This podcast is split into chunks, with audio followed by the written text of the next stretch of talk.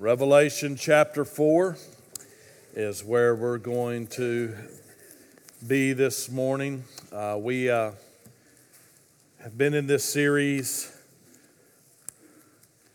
and talking about more than opinions.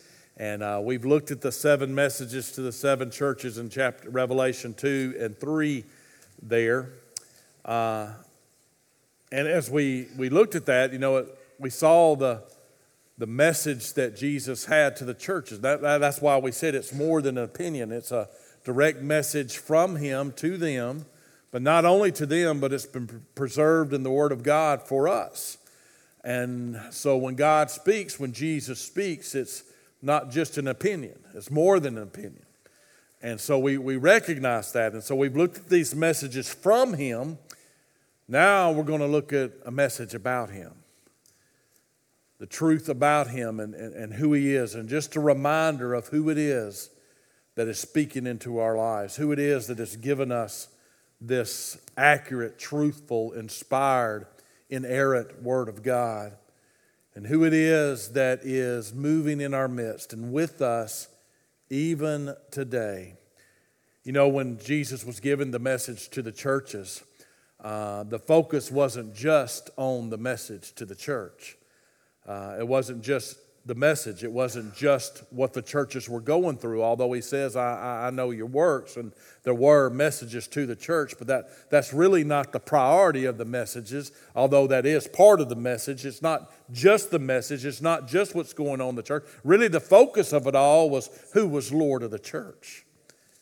And that's what he was reminding them of in, in bits and pieces there of who he was. And because of who he was, what he had to say to them. And, and, and so we, we need to remember that. And really, I mean, if you really think about it and, and just understand this, that everything should be lived out in light of our relationship with Jesus. If you know Jesus, every second of our lives should revolve around Him. It really is all about Him. And, and that's all that, that will matter. I mean, we, we live in this world, but life's not about this world. Not at all. It's about the one who is worthy. Who is worthy.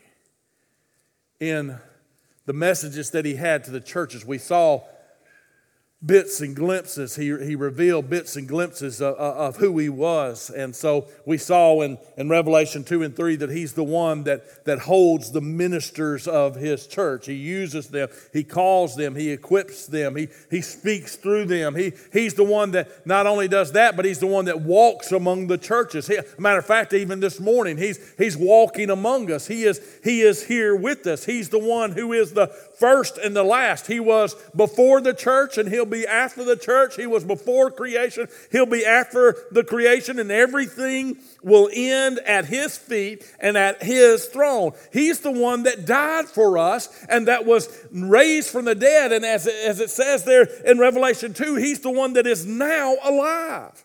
Not just that, that he was raised from the dead, but he's now alive and, and working and living among us. He's the one that holds the Word of God, and, and the Word of God that he holds is the sharp, two edged sword that, that speaks to us, that, that convicts us, yes, but also directs us and encourages us and leads us. He's the one that has eyes like flames of fire that sees everything that is going on. He's the one that has feet of bronze, of pure bronze, speaking of the purity of his judgment and how everything is under his feet. He's the one that has the perfect Holy Spirit of God who lives within believers, who indwells the church and works in our midst. He's the holy and true one. He's the one that holds the key of David, symbolizing the cross that is the key that opens up eternal life to us all. He's the one that opens doors that no man can shut and shuts doors that no man can open. He is the Amen. He's the perfect and true witness. He's the beginning and He is the end and everything Everything ends at his feet.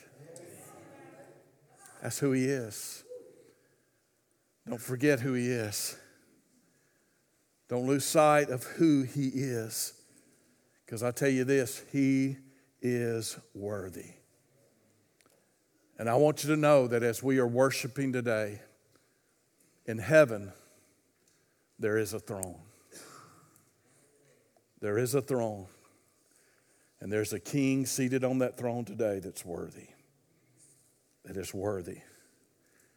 And one day, we will all be in the presence of that king, worshiping the only one who is worthy. So let's get our practice in.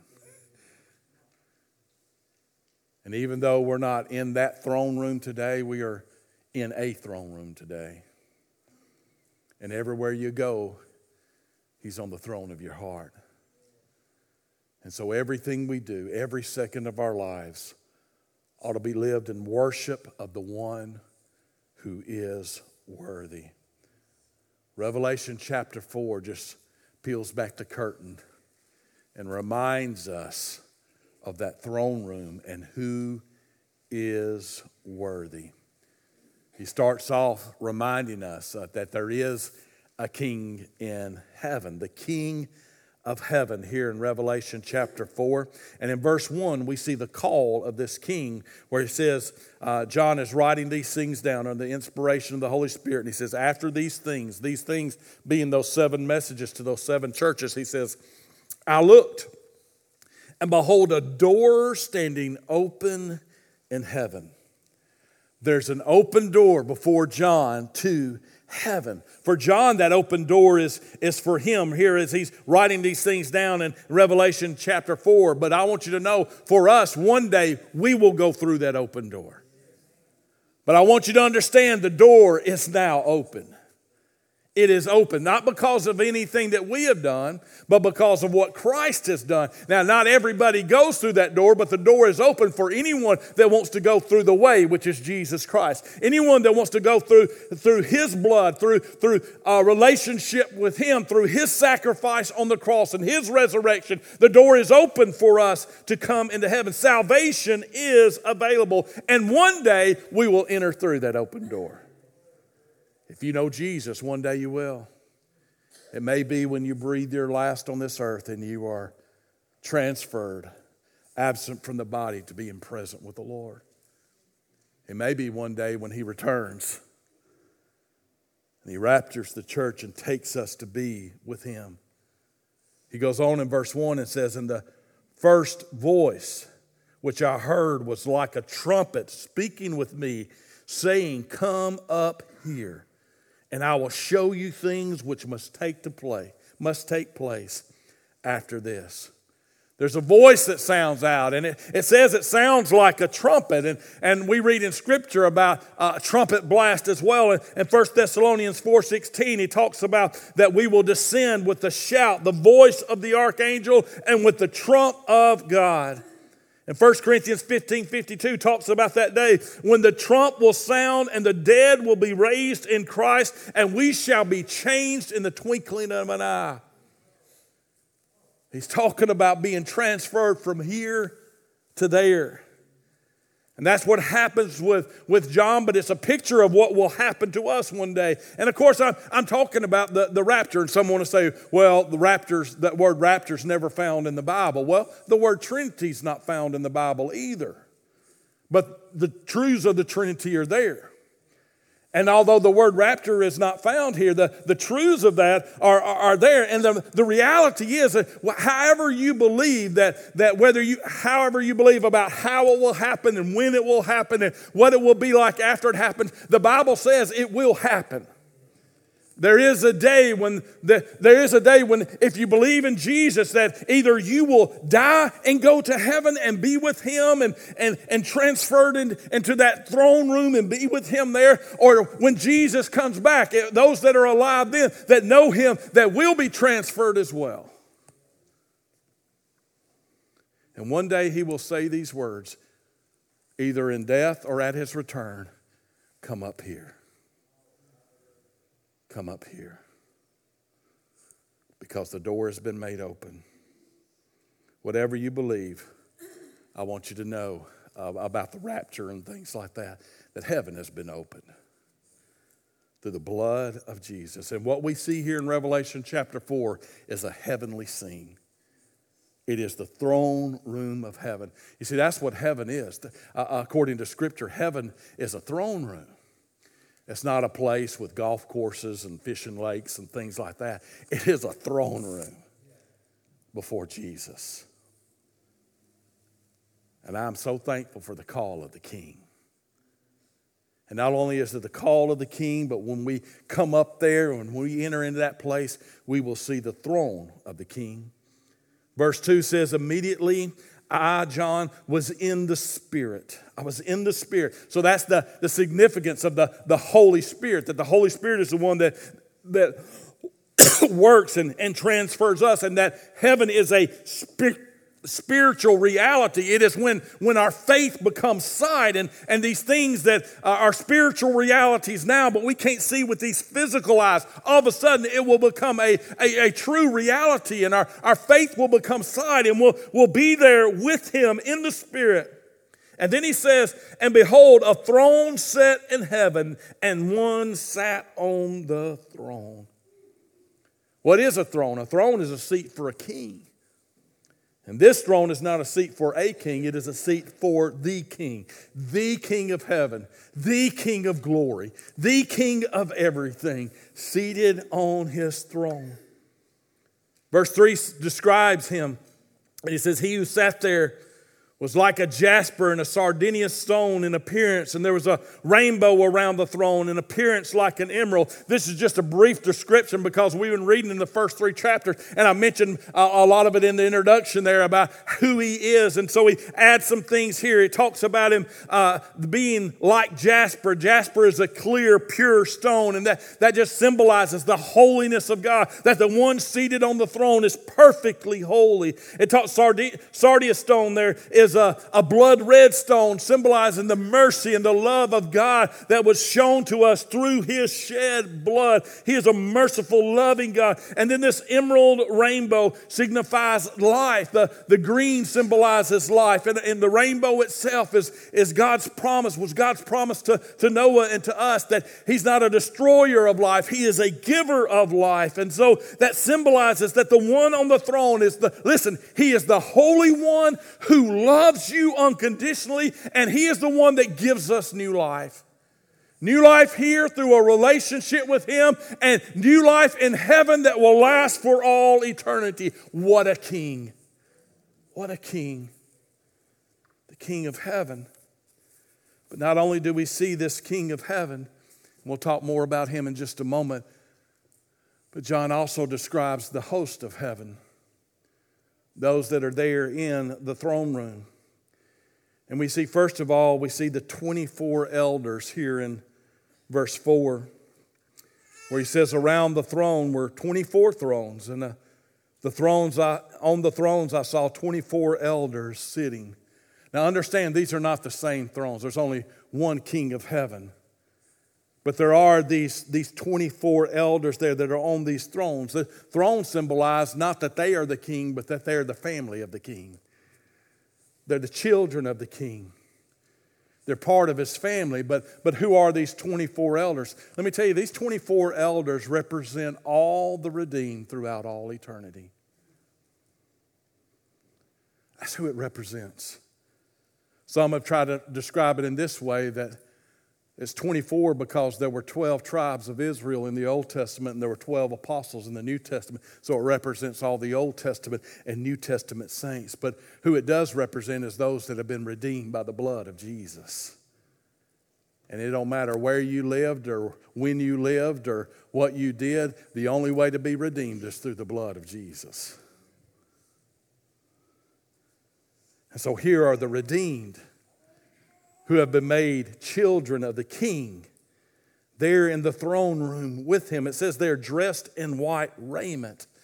It's not white raiment that they brought with them. It's right, white raiment that was given them when they got there because they have been purified by the King. They have been, we have been forgiven and made clean, and no sin enters the throne room because the blood of Jesus makes us clean. And then not only that, it says that uh, they uh, were clothed in white robes and they had crowns of gold on their head. They have these, these crowns upon their head, crowns symbolizing that we belong to the, the King, but also symbolizes that here on this earth because He redeemed us. We lived for Him. We served Him. We were faithful to Him. We weren't perfect, but we loved Him and we, we honored Him with our, our lives here. And so that's why there's, there's people seated there on these thrones and on these, these with these crowns. It's not because they achieved anything, but it's because the King has given to them.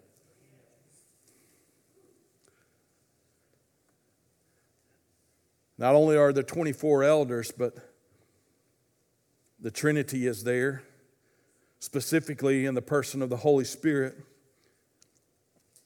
Verse 5 says, And from the throne proceeded lightnings and thunderings and voices.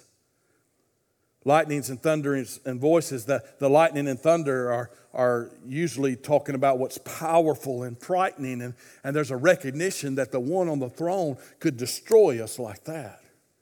He could cast us out of the throne room like that if he wanted to. But he doesn't. Because the one that has the right to destroy, the one that has the absolute right to judge, we are always, listen to me, you are always safe with him. Safe with him. Talks about these voices. We serve a God who speaks. He speaks in heaven, and He speaks now. When we get to heaven, we will hear Him. But the good news is, if you're a child of God, you can hear Him now. Why? Because of the Holy Spirit. He goes on and says, Seven lamps of fire were burning before the throne, which are the seven spirits of God. We talked about this back in Revelation chapter 3 that the seven spirits, that's the number of perfection. And it is, it is talking about the perfect Holy Spirit who will be there, who is the one that makes us perfect, who is the one that takes us into heaven. He is perfect in all he does, and he, he perfectly fits everything that we need. That's why we are given the Holy Spirit. That is the presence of Christ within us. It is the Holy Spirit of God who is there to provide everything that we need here, and everything that we need to get there is provided not through through us, not through our achievements, but through the Holy Spirit of God who lives within us.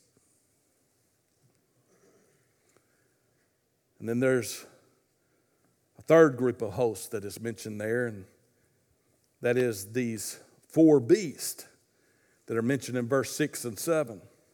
Verse 6 says, Before the throne there was a a sea of glass like crystal. And before I get into the beast, let me just go ahead and, and, and address this as well. I love this. This the sea of glass. The word that's translated sea here literally means a, a laver or a, a basin. It is the same word that was used in the temple for the basin or the laver of cleansing.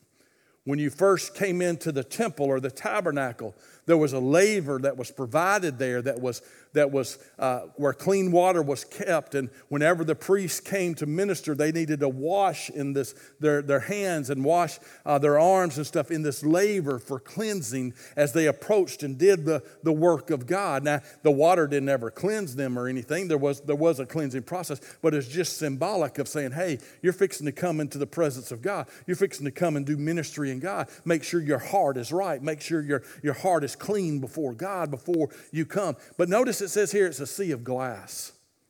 I got good news for you. You don't have to cleanse yourself when you get to heaven, it's already been done. There's a laver there to remind us of our cleansing, but there's no need for cleansing anymore. You, your sins will be wiped clean. And you will, when we get to heaven, we will never have to deal with sin again. Never. Just a reminder of who has made us clean.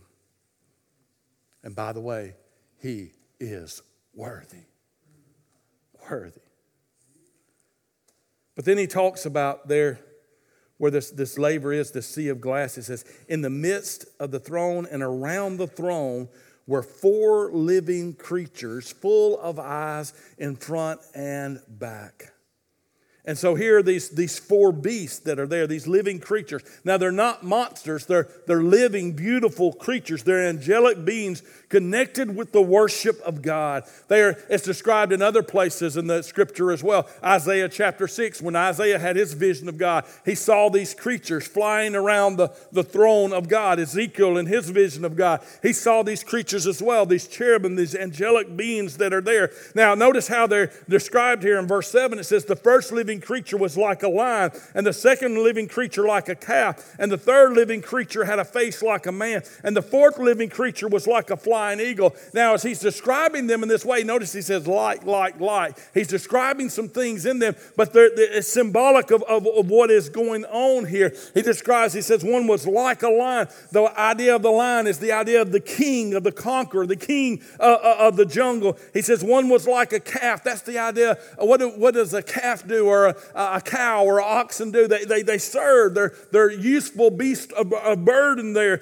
And then one symbolizes the, a, a man, as it talks about uh, a man signifying humanity there. Now, these beings are not human, but, but Jesus is. And, and the beings, although they do serve, they don't serve like Jesus did. Jesus is the one who said, I came not to be served, but to serve and to give my life a ransom for many. These beings are not kings uh, or, or conquerors, but, but Jesus Jesus is the, the King of Kings and the Lord of Lords. And he even talks about like a flying eagle. Now, I'm not sure exactly what all this represents, but the eagle is the most majestic of the birds, and the eagle has better sight than, than any bird there. He can see far, far away, see his prey and come after that. He soars above any other bird. And so the, the, these beings are not the ones that see everything and that can soar above everything, but Jesus does. And you see what's going on. They're flying around the throne. And as we'll see later on, they're giving this worship to God. Uh, there. But what they're doing is they're not, they're not divine beings, but they're reflecting the one who is as they worship. Jesus is king. Jesus is servant. Jesus took on human flesh. Jesus is above all. And by the way, whenever you worship in spirit and truth and worship Jesus from the heart, we reflect him as well. That's why it's, it's not about your form or what you're comfortable with or your style. It's about giving him honor, reflecting him because he is worthy. He goes on in verse 8 and says, These four living creatures each has six wings and were full of eyes around and within. Now, he doesn't describe anything more than just saying they have these six wings, but Isaiah 6 tells us that the ones, these six wings, that they take two and they cover their face signifying their humility before God. They take another two and cover their feet, signifying how unworthy they are to be in the presence of their Creator, of God. And with two, they fly. They're ready to serve, ready to obey, ready to honor, ready to worship. And it says they are full of eyes. Now, I don't know exactly what that looks like, but I think I know what it represents. It's the idea of that all eyes on Him. All eyes on Him. Never take our eyes off Him. All focus is upon Him. And when we get to heaven, we'll be able to take in all the glory of God. The host of heaven.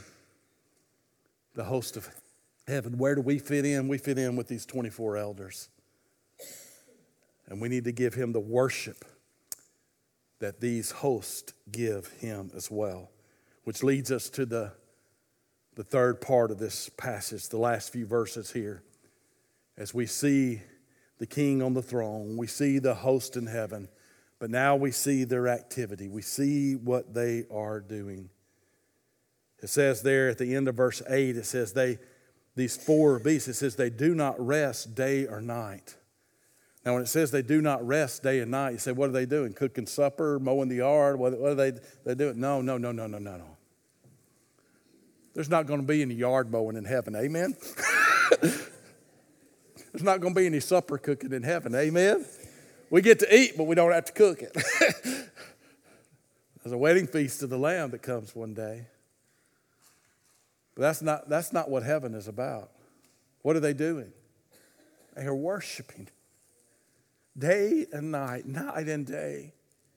Their incense is arising before the Lord in worship before Him. They can't take their eyes off of Him. Everything they do reflects Him, and they, they just keep worshiping Him, worshiping and worshiping Him. They, they do not stop. Matter of fact, right now, while we're here today, they are doing this in heaven.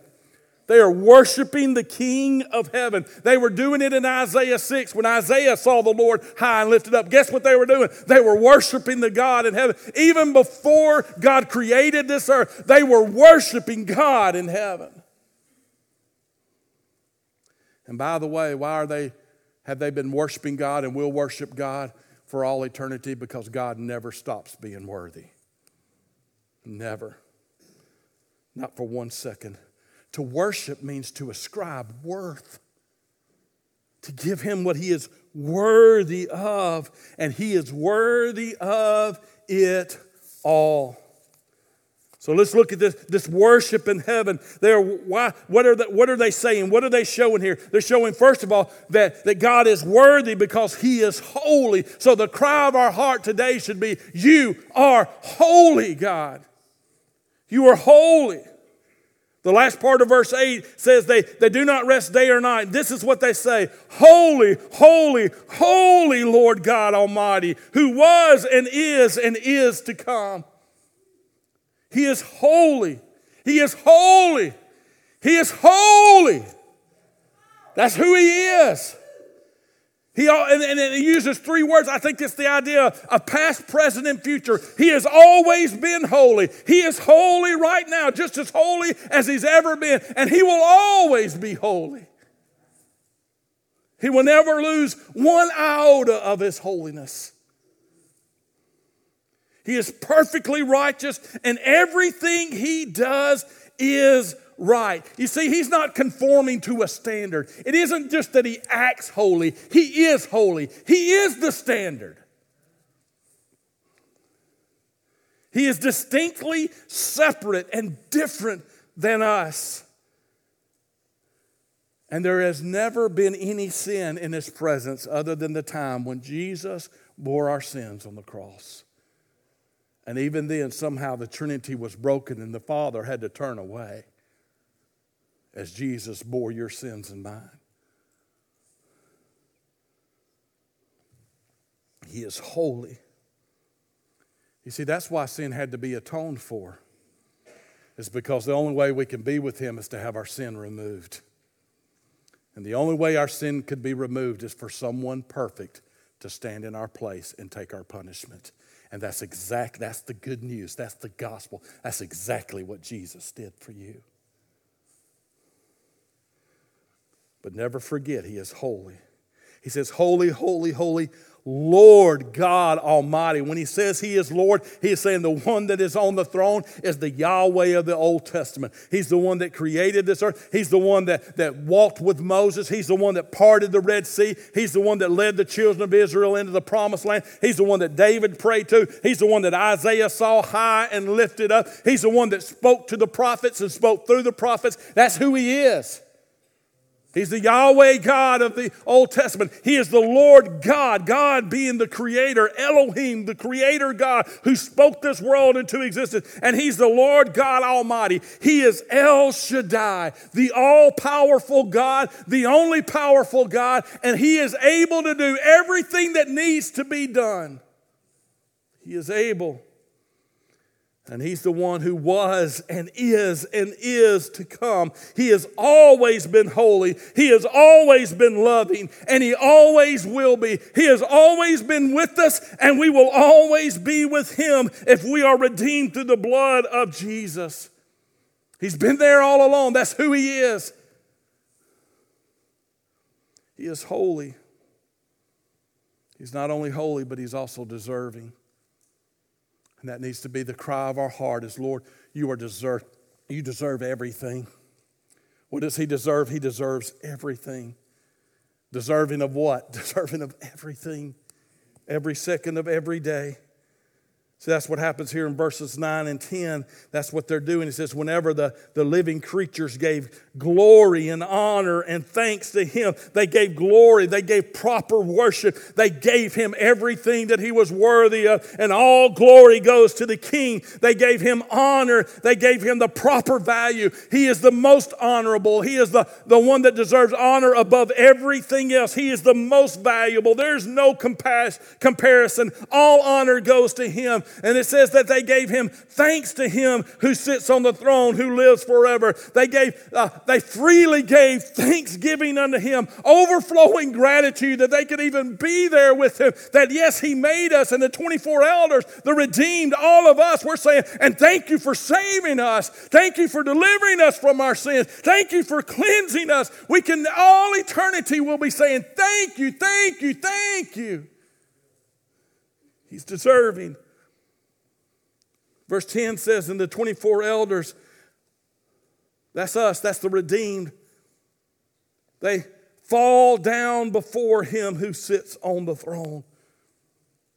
To fall down on our faces in worship is an act of submission, is an act of full surrender to him recognizing we are unworthy, but you make us worthy to be here. You're the one that has provided the open door. You are worthy.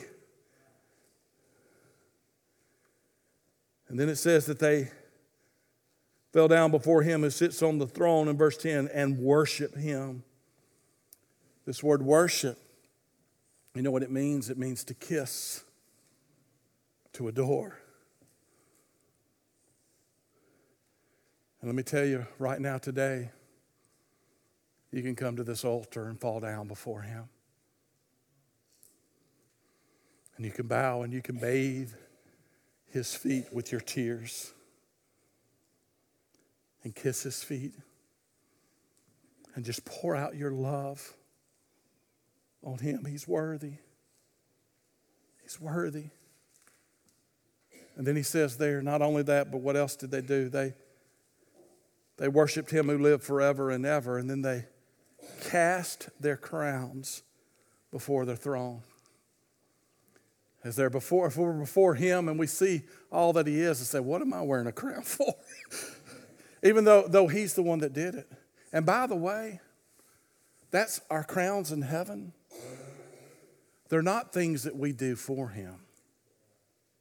Matter of fact, 1 Corinthians says, all these good works that we try to do for Him, our best efforts are all wood, hay, and stubble. You see, the crowns are what He does through us. That's why we die to ourselves. And we give everything to Him, and His Spirit works through us. We don't even do it. I mean, we're, we're a part of it. We surrender to it. He's the one that leads us, He's the one that strengthens us, He's the one that, that gives us the victory. And, and so He does all that in us. And, and it's, and it's a, a purposeful walk and, and saying, Christ, I can't do this. You do it through me. You do, you be my strength. You help me to do this. And, and as He does that, that's where the crowns come from. And we get up there and say, wait a minute, I didn't do any of this and we throw them at his feet. To you be all the glory, to you be all the honor, to you be all the thanksgiving and worship. Because he alone deserves it. Is your heart crying today? You are worthy. You are holy. You are deserving. And then the worship continues as they do declare and purposefully say, You are worthy. Notice the last verse, verse 11. As the 24 elders, all the redeemed, we join, they're saying, Holy, holy, holy, and we say, He is holy. And He is perfectly holy. But we know better than anyone He's worthy. As He says, verse 11, You are worthy, O Lord to receive glory and honor and power, for you created all things. And by your will they exist and were created. He is worthy. The idea when they say you are worthy, it's the, the idea of a scales here, the word that is used here, it's the idea of the scales. It's where you take every good thing, everything on this earth. You put everything, all the beauty of creation, all the beauty of the universe. You take all the power of the uh, uh, uh, of everything that has ever been created. You take all the good things that anybody has ever done, and you pile up everything that is good, everything that that, that is beautiful, every everything that has value, every every precious ruby, every piece of gold and you all pile it up on on this end of the the scale and you put Jesus on the other end of the scale, Jesus wins every time. That's how worthy he is. He is beyond description. But let's try to describe him anyway. He is worthy of our worship. When we worship Him, we're giving Him what, what He is worthy of. And it always falls short, but, let's, cause, but because, we can't give any more than we have. But I tell you what we can do we can give everything we have to Him. He deserves all the glory, all the honor, all the, the, the value, all the power Every, every effort of our praise, all praise goes to Him because, as it says here, he, we exist because of Him. He, we are, are everything that is created or was created by Him. We wouldn't even be here if it wasn't for Him. You understand that?